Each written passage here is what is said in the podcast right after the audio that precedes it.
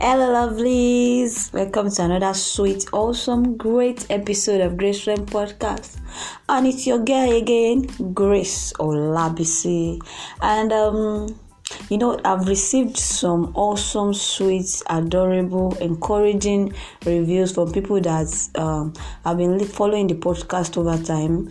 Thank you so much for introducing it to your friends. Thank you for sharing the message of grace.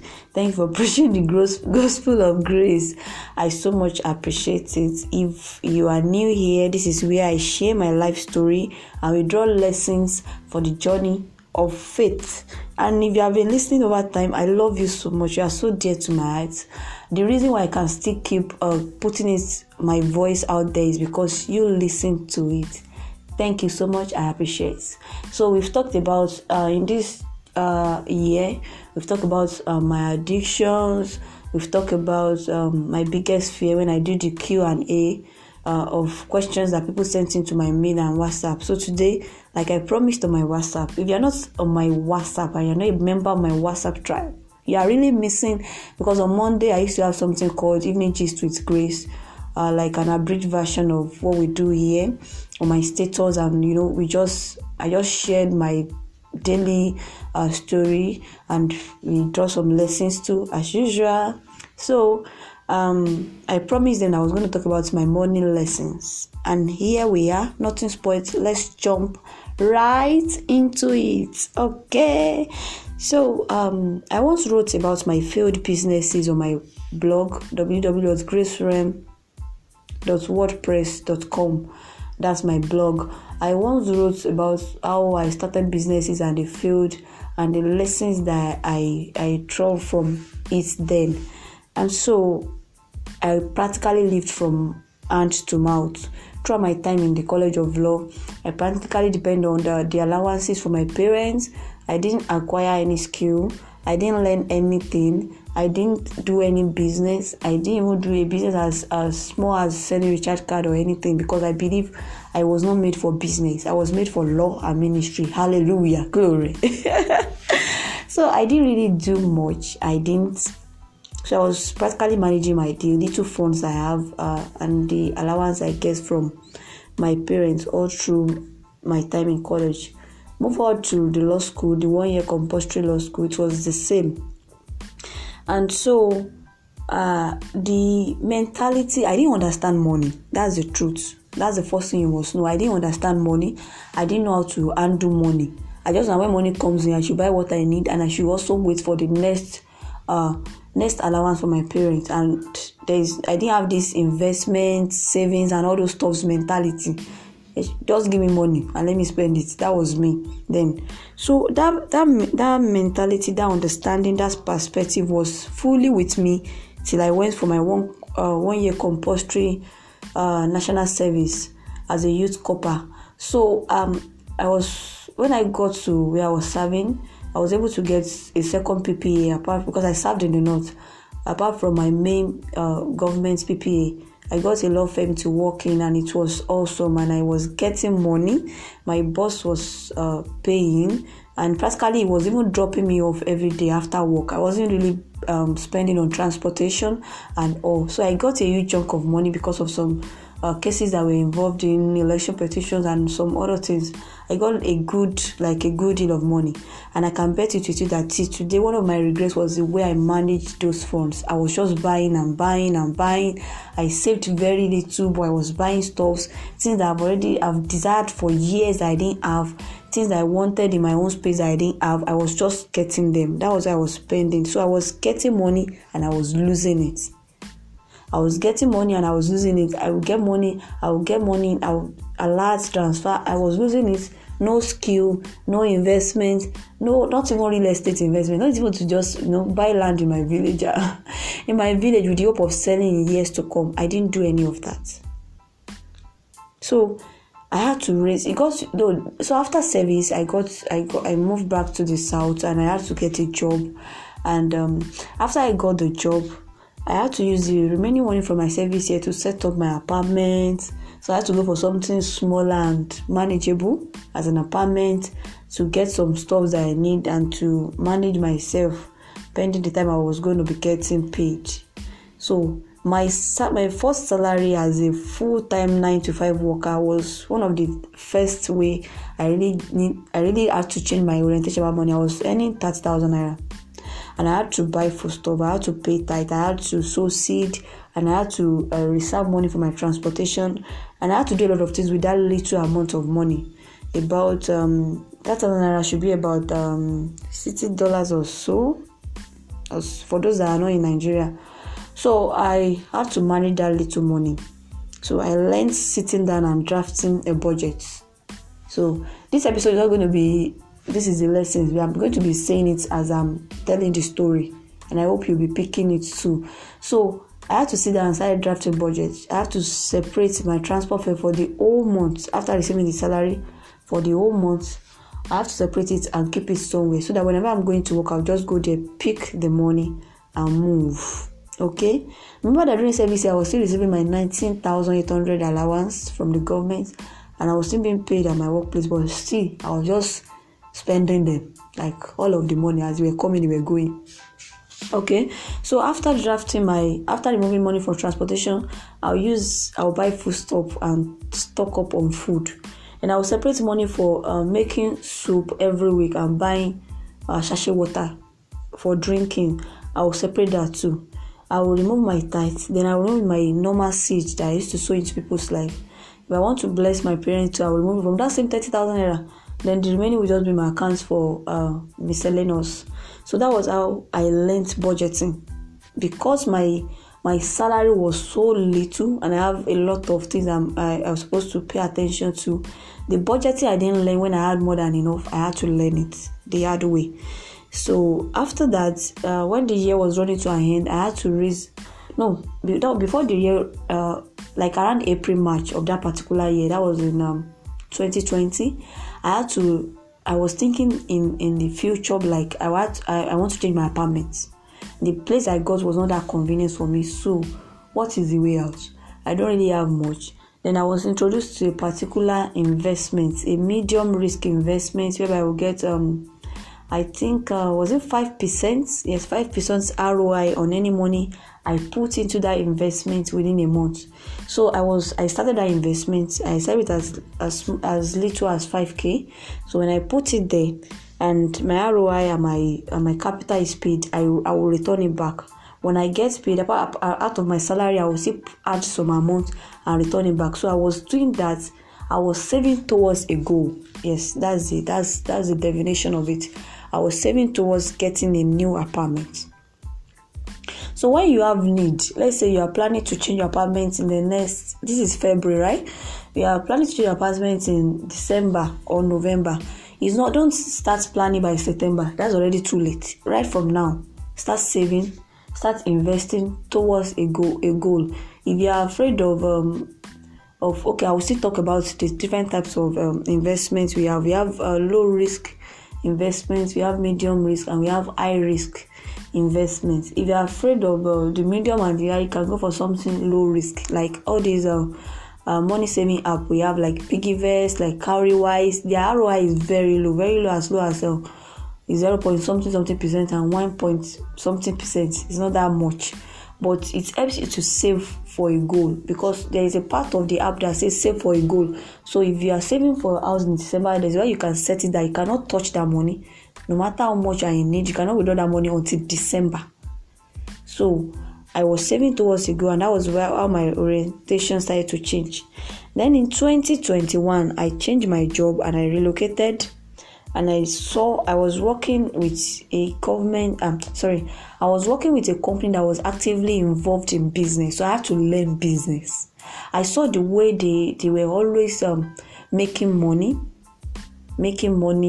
from their business, not from selling anything. I thought from what I wrote on my blog, I thought I was not made for business because all my products that I was selling was failing and I was very bad at marketing.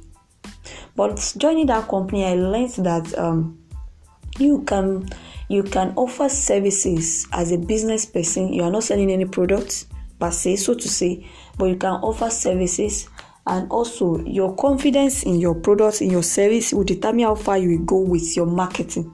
If you yourself do not believe in your product and your services, guy, you will not be able to market. But if you are very confident in what you do, you'll be able to market it. For instance, I always give my first 2 to 3 books were free because I didn't really believe I was a writer or I could write well. But when the reviews were coming, people were reading the books. The next 2 books I wrote during COVID, and I published the December of COVID, The Beginner's Guide to Writing and Glad Tidings. I had to sell them.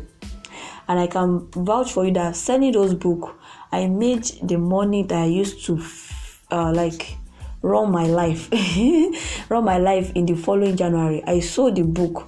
I did a pre-order kind of, so people paid even before the book was ready. They were alert, money was entering my account.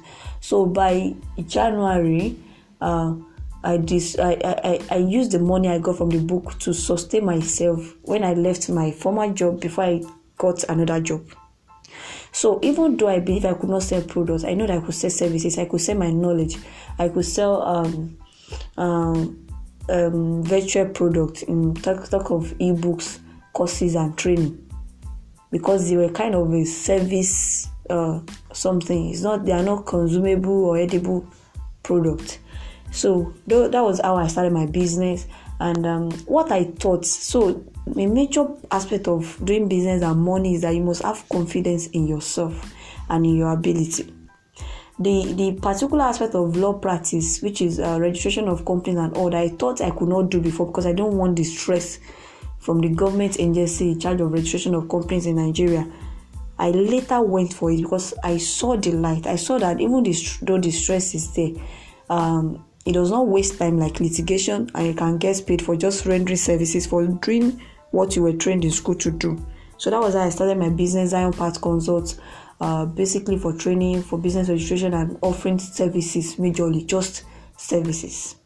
And being a social enterprise, because in the sense that we'll be having from time to time, we'll be doing free training so that I can satisfy my my desires of giving back to the society. So I started it as a social enterprise. So let's not focus on business alone.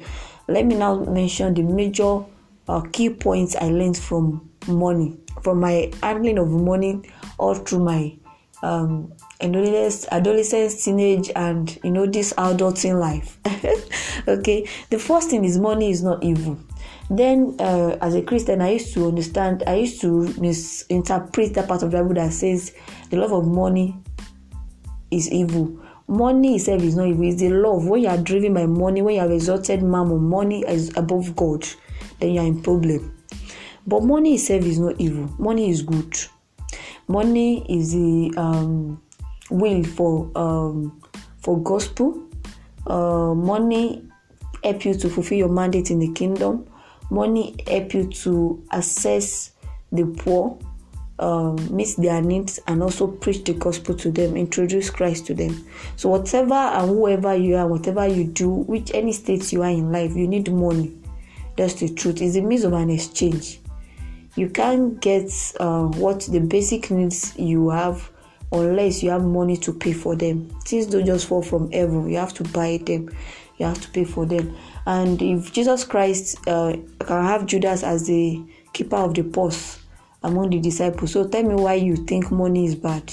Tell me why you equate poverty with holiness. Tell me why you equate lack and want and struggling financially with godliness. Correlates is totally different.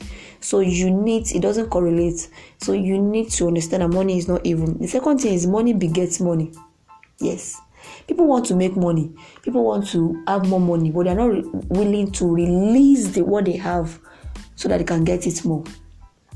Money is like a seed.